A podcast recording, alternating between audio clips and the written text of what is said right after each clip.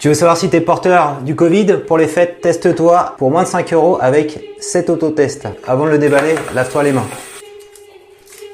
Voilà. Et je tourne 5 fois sur l'autre narine. Et on va mettre le liquide à l'intérieur. Et on va tourner. Si c'est C, c'est négatif. Si c'est C et T, c'est positif. Une, deux. Voilà, on a les deux gouttes. Ah ouais, on voit que la couleur se fait là. Alors ça y est, les 20 minutes sont écoulées. Verdict, c'est sûr, C, C, c'est négatif. Donc fais pareil, teste-toi et surtout partage ce tuto à tes proches. Partage-le ici.